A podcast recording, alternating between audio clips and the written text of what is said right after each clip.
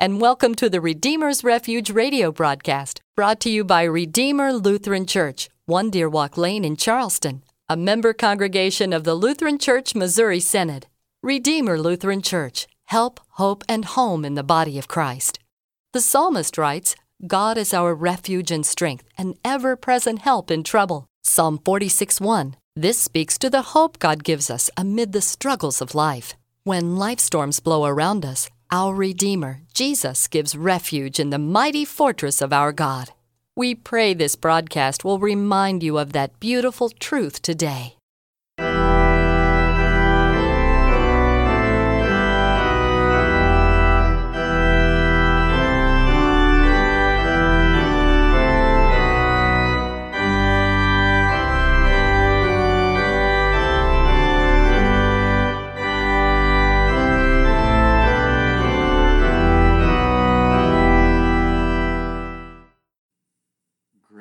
Mercy, and peace be unto each of you from God our Father and our Lord, our King, Jesus the Christ. Amen. Let us pray. Eternal God, comfort of the afflicted and healer of the broken, you have fed us at the table of life and hope.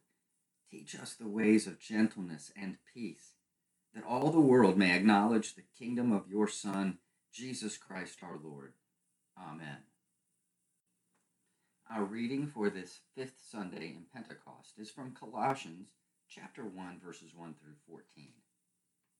Paul, an apostle of Christ Jesus by the will of God, and Timothy our brother, to the saints and faithful brothers in Christ at Colossae, grace to you and peace from God our Father. We always thank God, the Father of our Lord Jesus Christ, when we pray for you, since we heard of your faith in Christ Jesus and of the love that you have for all the saints, because of the hope laid up for you in heaven. Of this you have heard before in the word of the truth, the gospel, which has come to you, as indeed in the whole world it is bearing fruit and increasing, as it also does among you, since the day you heard it and understood the grace of God in truth, just as you learned it from Epaphras, our beloved fellow servant he is a faithful minister of Christ on your behalf and has made known to us your love in the Spirit. And so, from the day we heard, we have not ceased to pray for you, asking that you may be filled with the knowledge of His will and all spiritual wisdom and understanding, so as to walk in a manner worthy of the Lord, fully pleasing to Him, bearing fruit in every good work and increasing in the knowledge of God, being strengthened with all power, according to His glorious might, for all endurance patience with joy, giving thanks to the Father who has qualified you to share in the inheritance of the saints in light. He has delivered us from the domain of darkness and transferred us to the kingdom of his beloved Son, in whom we have redemption, the forgiveness of sins. Oh, that we could love as our Lord commands. Oh, that we would love others as we already love ourselves. Oh, that we would love so as to walk in a manner worthy of the Lord, fully pleasing to Him, bearing fruit in every good work, and increasing in the knowledge of God. Oh, that we would be known as our community's Good Samaritan for helping, for kindness, for sacrifice, for love.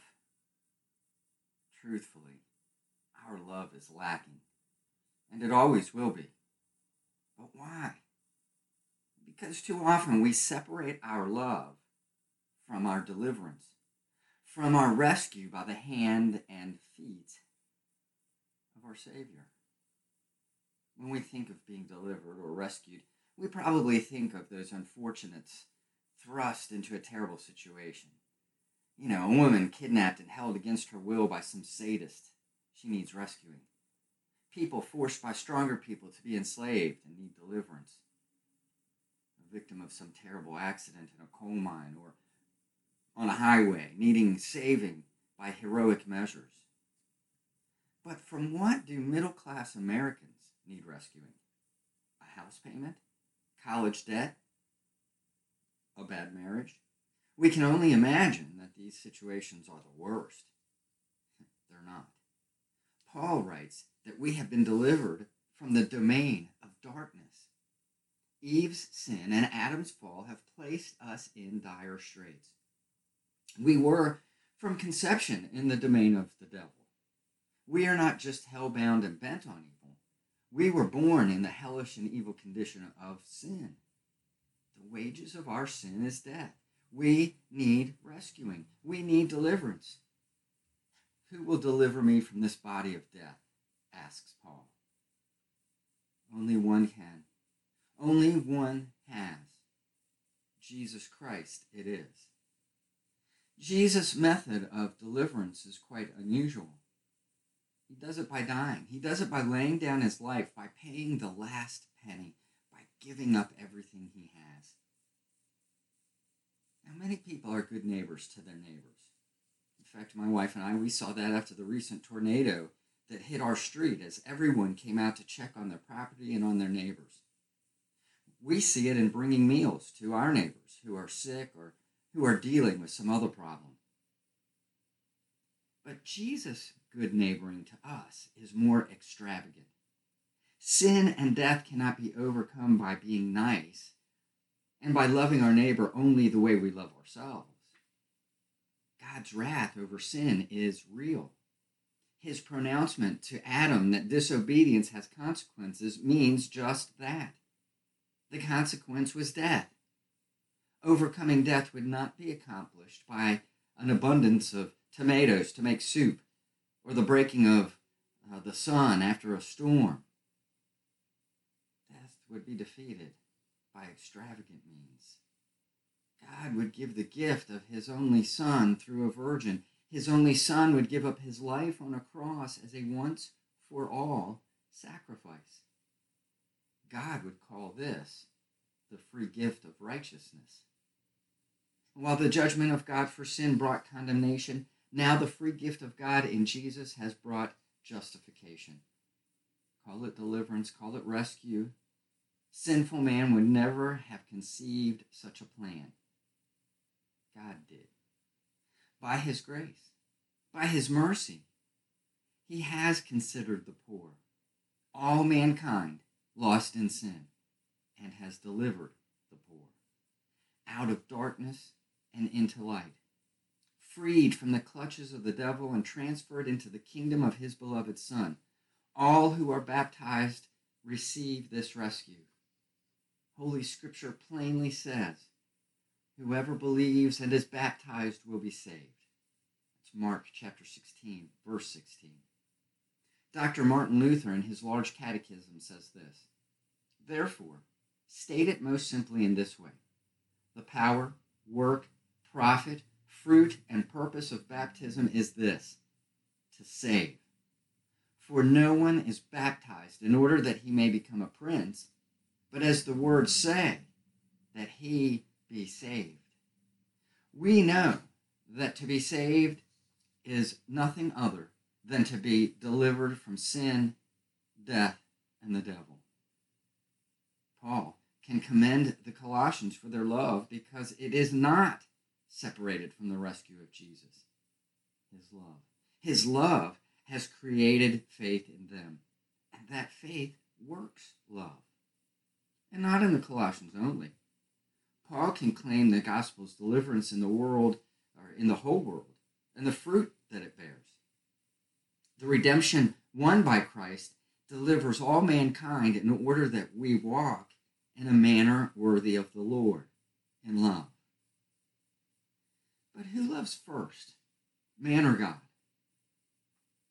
We love because he first loved us, says John. And by this we know love, that he laid down his life for us. God's love precedes our love.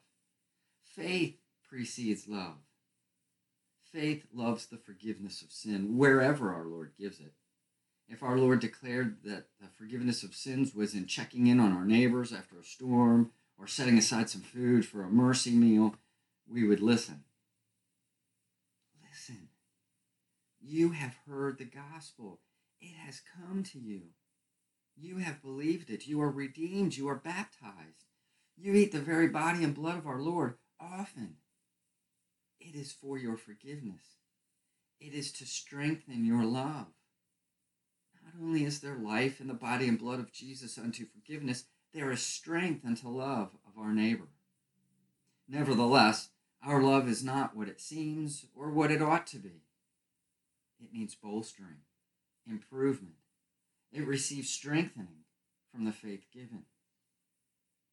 And when the Lord's servant Moses spoke and taught the Israelites about loving their neighbors as they love themselves, it seemed doable.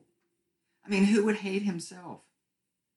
If hungry, who would not want someone to provide him food? If falsely accused, who would not want someone to defend him? If oppressed, who would not want help? If taken to court, who would not like impartiality?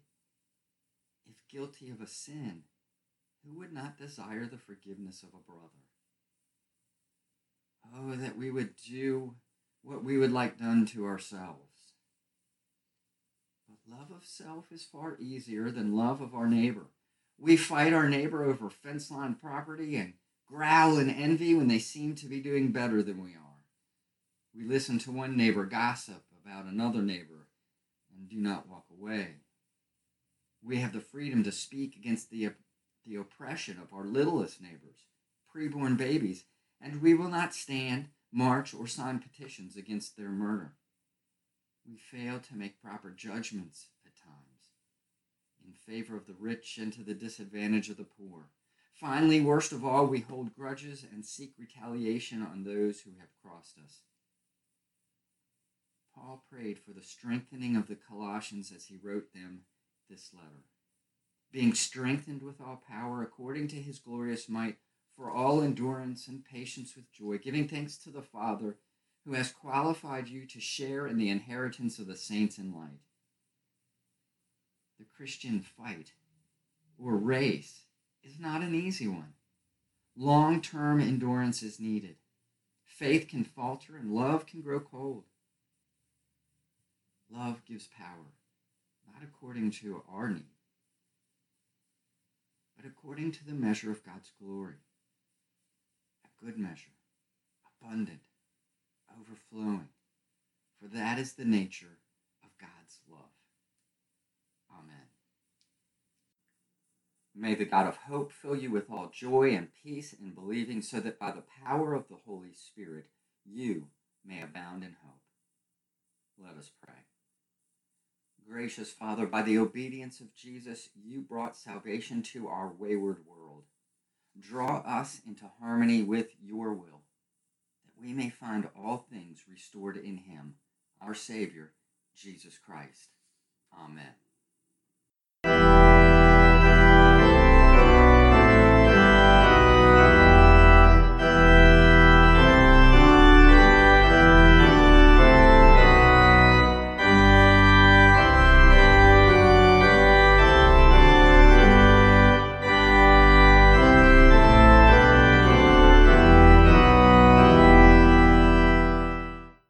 Thank you for giving us a brief moment of your day. Our prayer and hope is that the message of the good news of Jesus Christ will have a positive impact for you as we at Redeemer Lutheran Church endeavor to be help, hope, and home in the body of Christ for all whom we meet. We invite you to come and receive the Lord's blessing through word and sacrament as we gather on Sunday mornings at 1045 for our worship service. We're located at 1 Deer Walk Lane, just off the Paula Road exit on Corridor G. You can find us on the web at redeemerwv.org and on Facebook at Redeemer Lutheran Church WV. Thank you, and may God bless your day.